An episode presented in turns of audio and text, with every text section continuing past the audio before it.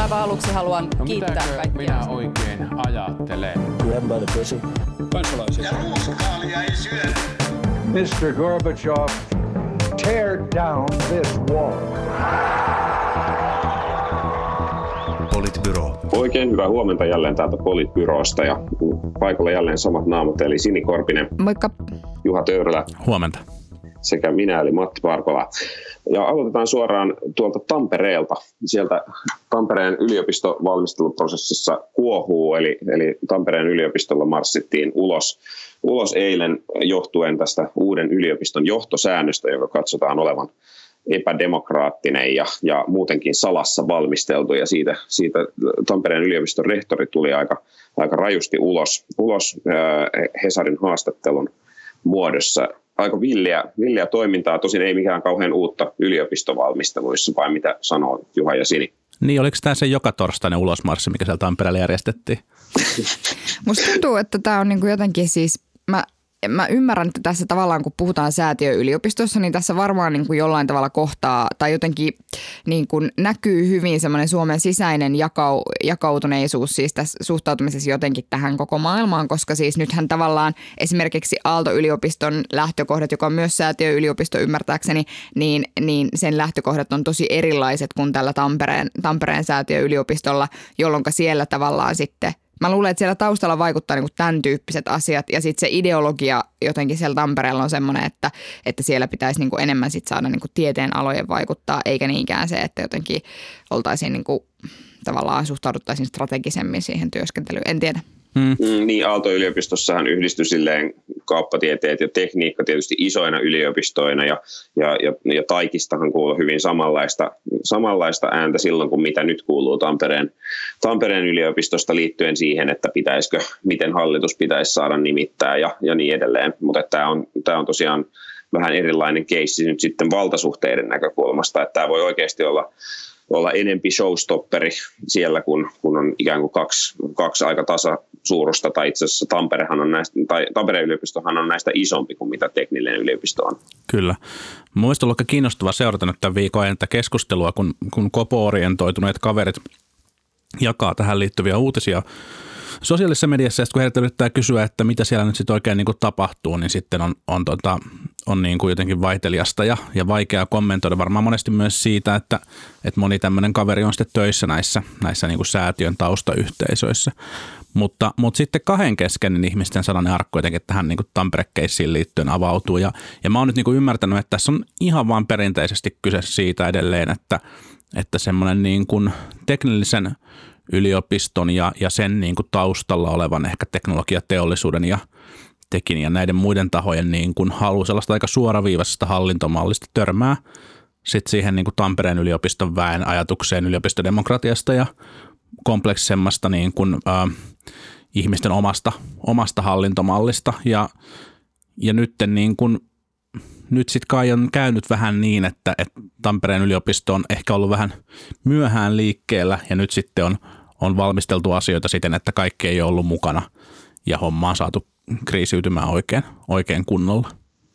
Niin, mä en tiedä, onko Tampereen yliopisto ollut myöhään liikkeellä. Tässähän niin kuin vähän erikoista oli se, että tosiaan johtosääntö vähän niin kuin ilmestyi, tämä johtosääntö vähän niin kuin ilmestyi tyhjästä aika lyhyen ajan kuluessa, että toi hallituksen puheenjohtaja, tämän uuden yliopiston hallituksen puheenjohtaja Maria Makarovhan väitti, että mitään luonnosta ei edes ollut ennen, oliko se 2. helmikuuta, eli muutama päivä sitten vasta olisi tämmöinen luonnos syntynyt, mikä tietysti nyt kuulostaa lähtökohtaisesti aika epäuskottavalta, että enemmänkin kuulostaa siltä, että on tahallaan haluttu tuoda mahdollisimman viime tipassa sellainen esitys, joka sitten, jota ennakkoon tarvitsisi sitä keskustella sen takia, että tiedetään, että sitä joka tapauksessa vastustetaan. Joo, näin just näin, ja se on ihan totta, että valmistellaan jotain johtosääntöä salassa ilman, että yliopiston rehtori tietää asiasta. Onhan se niin kuin tosi kummallista ja kertoo, että homma on, niin kuin, on pahasti pielessä, mutta sitten tältä tavallaan niin kuin toiselta puolelta niin on kuulunut sellaista, että Kyse on paljolti myös sellaista kritiikistä asioita kohtaan, jotka on jo sovittu, mutta jotka jostain syystä sitten on ajateltu, että halutaankin ehkä vielä uudelleen avata keskusteluun. Mutta olihan niin siinä johtaisi myös kyllä niin kuin kummallisuuksia myös, ja ilmeisesti se on myös joidenkin arvioiden mukaan yliopistolain vastainen, niin ei tämä nyt ehkä ihan pelkästään sitten tosiaan niin kuin Tampereen yliopiston hidastelun syyksi voi mennä. Mutta sen mä niinku vielä sanon, että toi niinku tavallaan että kun on niinku useissa eri jutuissa viitattu siihen, että tässä näkee niinku myös niinku tavallaan sen Tampereen teknillisen yliopiston ja Tampereen yliopiston välisen kulttuurieron niinku siinä tavassa, miten asioita tehdään. Niin sitten jotenkin mä niinku mietin, että kun tämmöistä massiivista projektia lähdetään tekemään, niin onko sitten kuitenkin niin, että kaikista puheista huolimatta, missä Tampere 3 sanoi, että tämä ei ole vain hallinnollinen uudistus, vaan tässä luodaan jotain oikeasti uutta, niin onko sitten kuitenkin niin, että ihan oikeasti on sitten kuitenkin lähdetty tekemään hallinnon uudistusta ilman, että on oikeasti mietitty näitä tavallaan kulttuuriin liittyviä juttuja niin kuin ollenkaan. Ja ne ei oikeasti ole, niin kuin se tuntuu monesti, että kaikki tämmöiset niin kuin yhteisöön ja kulttuuriin ja tällaiseen liittyvät, tekemisen tapoihin liittyvät asiat niin kuin koetaan tämmöisenä pehmeinä asioina, jotka voidaan sitten sopia, kun käytännöt on tiedät sä lyöty lukkoon, mutta se niin kuin mun mielestä taas pitää mennä niin kuin tavallaan toisinpäin, koska se käytäntöjen lyöminen lukkoon on helvetin paljon helpompaa sitten, kun sä oot jotenkin samalla sivulla siitä tavasta, millä asioita tehdään. Kyllä. Niin siis se, mikä tässä kuulostaa jotenkin älyttömältä, on se, että kun käytännössä varmaan on tiedetty jo vuosia, että tästä hallituksen valinnasta tulee niin kuin potentiaalinen kipukohta, niin miten on mahdollista, että on menty näin pitkälle ilman, että niin kuin niitä keskeisiä periaatteita on lyöty lukkoon? Tai jotenkin, niin kuin, jos ajattelee niin kuin vertailukohdaksi, että miten tämmöisiä vaikka fuusioprojekteja niin kuin yritysmaailmassa tehdään, niin ihan ensimmäisenä käytännössä luodaan joku intressimuistio, missä niin kuin listataan ne, että mistä niin kuin keskeisistä asioista on päästy sopimaan ennen kuin edes lähdetään toteuttamaan sitä fuusiota käytännössä. Jotenkin tuntuu hullulta, että näin ei ole.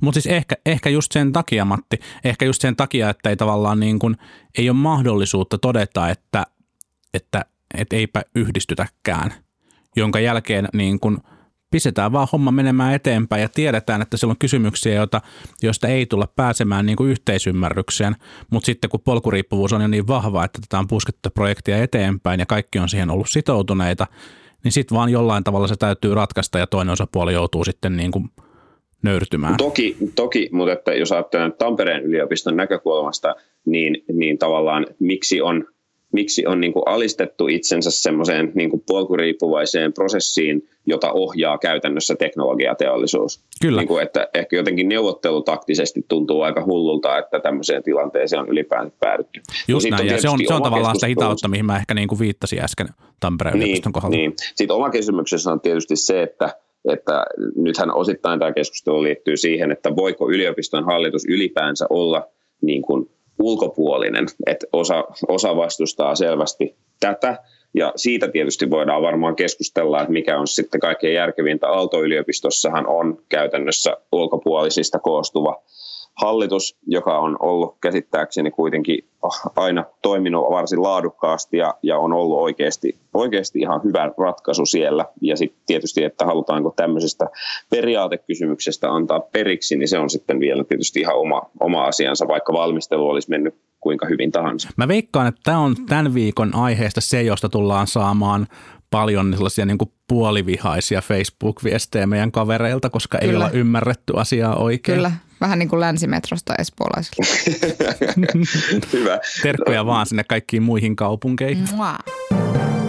Länsimetrosta on luonnollista siirtyä toiseen tunneliin, joka on tietysti tämä Helsinki-Tallinna-hanke, josta saatiin lisätietoa myös eilen. Eli suunniteltu on, että Helsingin ja Tallinnan väliin rakennettaisiin tämmöinen 16 länsimetroa, eli 16 miljardin euron putki, jota kautta sitten liikkuu tietysti rahtia ja ihmisiä ja sitten paljon alkoholituontia sitten mukana, ja kaiken tämän kansantaloudelliset hyödyt on ilmeisen isot, että kaikki ovat innostuneita tästä hankkeesta paitsi Peter Vesterbacka. Niin, siis mun mielestä Tuomas Saloniemellä taisi olla Facebookissa loistava kompromissiehdotus, että tehdään molemmat tunnelit.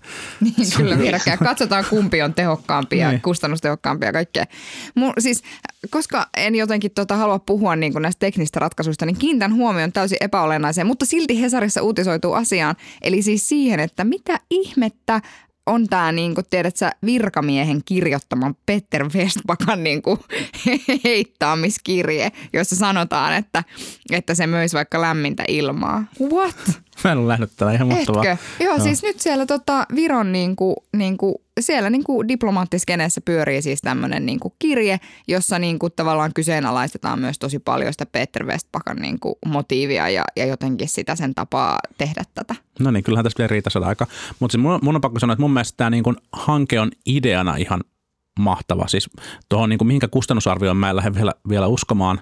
Aika ehkä näyttää, toivottavasti näyttää, mutta mun mielestä tällaisia tavallaan isoja ajatuksia kaivataan, isoja positiivisia ajatuksia kaivataan politiikkaan ja yhteiskunnalliseen päätöksentekoon. Jotain sellaista, mihin me voidaan uskoa, joka positiivisella tavalla veisi asioita eteenpäin. Nyt sitten totta kai täytyy arvioida huolella, että saadaanko tähän riittävästi Euroopasta rahaa ja kaikkea muuta tällaista, mutta ajatus siitä, että Helsinki ja Tallinna olisi samaa kaupunkia puolen tunnin matkan päässä toisistaan kaupungin äärilaidat, niin onhan se ihan mahtava ja mieletön ajatus ja todella innostava ja se tarjoaa paljon mahdollisuuksia kaikkeen muuhunkin kuin kaljaturismiin, opiskeluun ja työntekoon ja yritysten kehittämiseen ja kaikkeen kyllä mahdolliseen. Kyllä. Niin, ja toki sitten jos toi Baltian raide etenee noin muuten, niin tietysti sitten käytännössä Tallinnasta pääsisi eteenpäin aika kätevästi ja myöskin Riika ja Vilna ja muut kaupungit tulisi sitten huomattavasti lähemmäksi Helsinkiin, mikä on tietysti ihan kiinnostavaa, mutta onhan se aika villi ajatus, siis tämä maksaisi,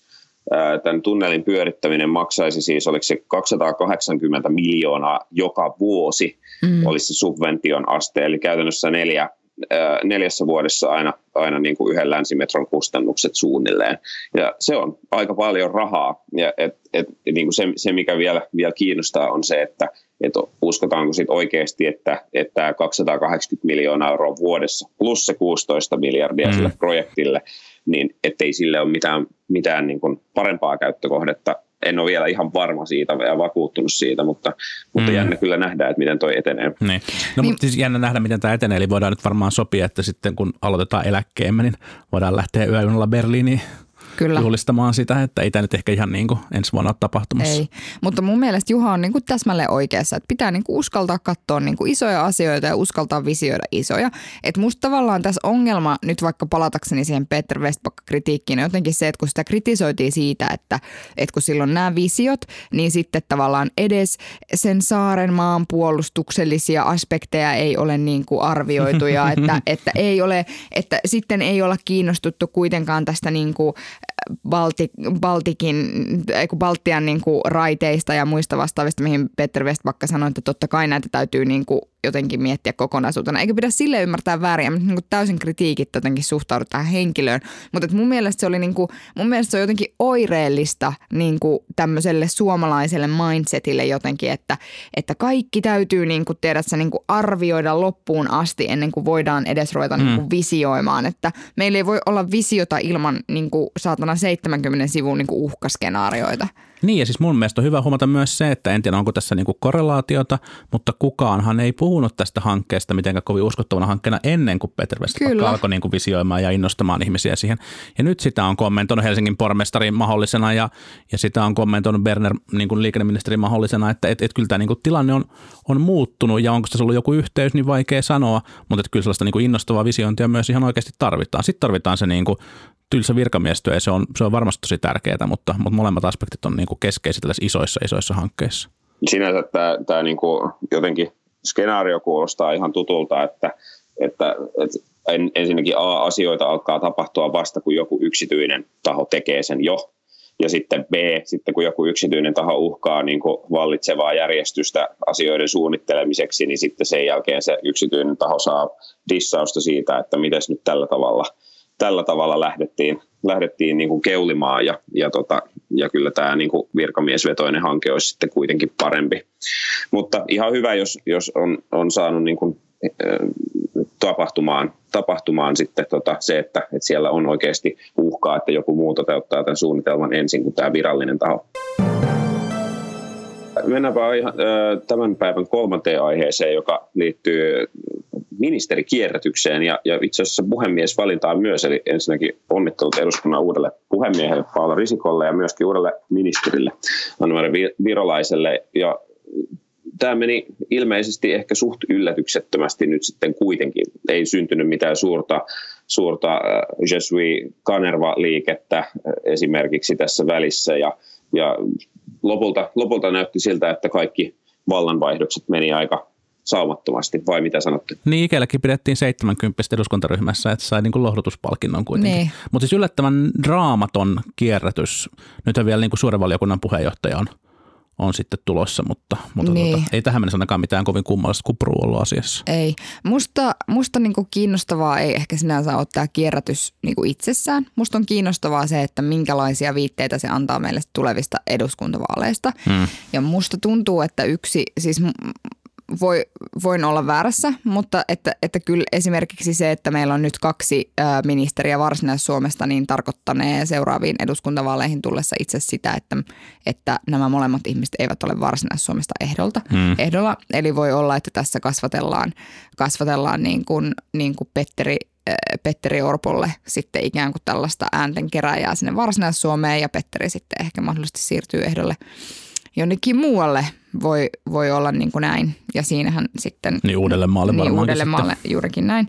Ja sitten tietysti se, että onhan se kiinnostavaa, siis on tosi kiinnostavaa siis se, että miten tämä Me Too niin kuin kuitenkin levisi siis vähän politiikan puolelle aika mildisti vielä, koska siellä puolella on niin kuin eittämättä varmasti paljon kaiken näköistä, mitä pystyisi niin kuin ihan oikeasti kertomaan ja millä voisi olla vaikutuksia niin kuin monella tavalla, Mutta kyllä mä itse uskon siihen analyysiin siitä, että tässä tilanteessa Ilkka Kanervan nimittäminen niin kuin presidentistä seuraavalle paikalle olisi varmasti itse asiassa näyttänyt todella, todella huonolla.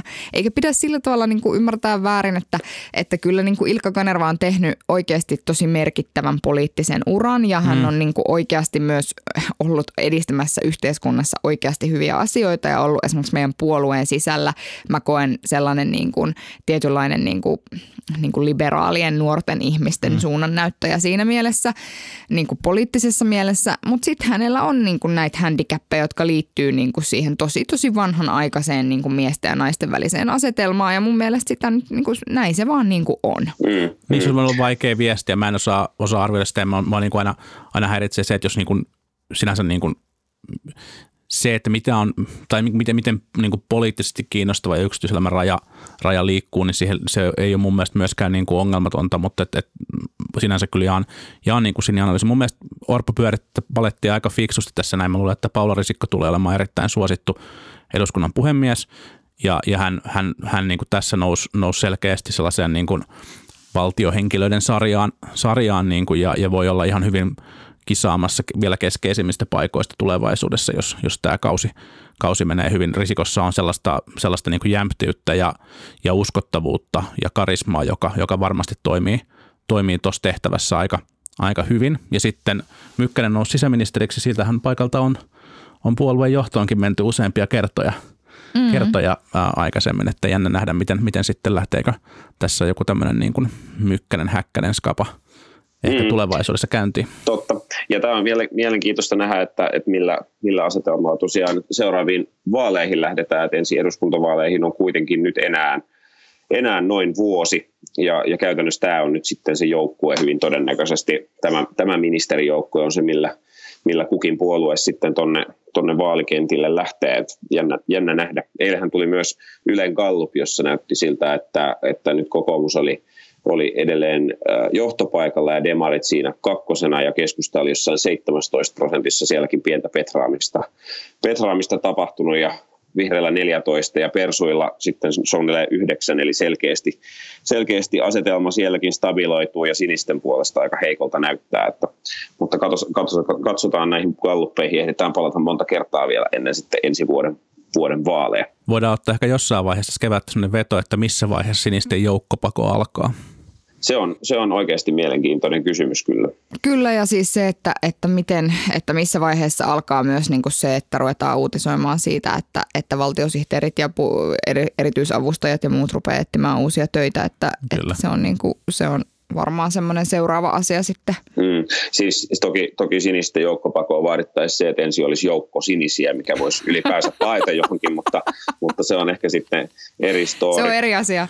Suhteellinen siis joukkopako. Enemmän ministereitä kuin yhdelläkään pienpuolella koskaan. Enemmän ministereitä kuin jäseniä melkein. Sekin on aika kova. Otetaan viimeisen topikkiin vielä pikainen katsaus tuonne Saksan maalle, jossa näyttäisi nyt siltä, että jonkinlainen hallituskoalitio olisi muodostumassa CDUn ja sosiaalidemokraattien kesken. Tämä tosin ilmeisesti menee vielä sosiaalidemokraateilla jäsenäänestykseen, että saadaanko sitä hallitusta sitten lopulta muodostettua vai ei, mutta ihan jännittävältä näyttää ja näyttäisi ihan toki hyvältä, että Saksaan ylipäänsä saataisiin hallitus, että se on tietysti positiivista niin kuin euroalueen ja EUkin kannalta. Niin näyttäisi olevan syntymässä sosiaalidemokraattinen hallitus, jossa Merkel on myös mukana. Aika tiukasti demarit on vääntänyt neuvotteluissa, saa nähdä meneekö jäseniltä läpi.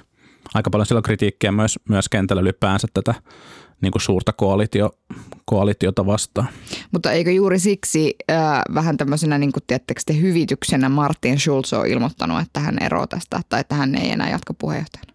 Se liittyy varmaan enemmän siihen niin kuin ulkoministeritehtävään, että sitä, on niin. Niin kuin, sitä ei sitten ehkä pysty yhdistämään ja tässä on ehkä vähän erityyppinen kulttuuri sitten kuitenkin kuin Suomessa. Niin, mutta et kyllä sitten tavallaan tässäkin se, että Martin Schulz ensin vaalien jälkeen aika voimakkaasti sanoi, että hän ei tule menemään CDUn kanssa samaan hallitukseen ja nyt sitten kuitenkin niin kuin, tämä on niin kuin intention, niin sitten on tosi jännä nähdä, että miten se niin kuin pärjää siellä jäsenäänestyksessä.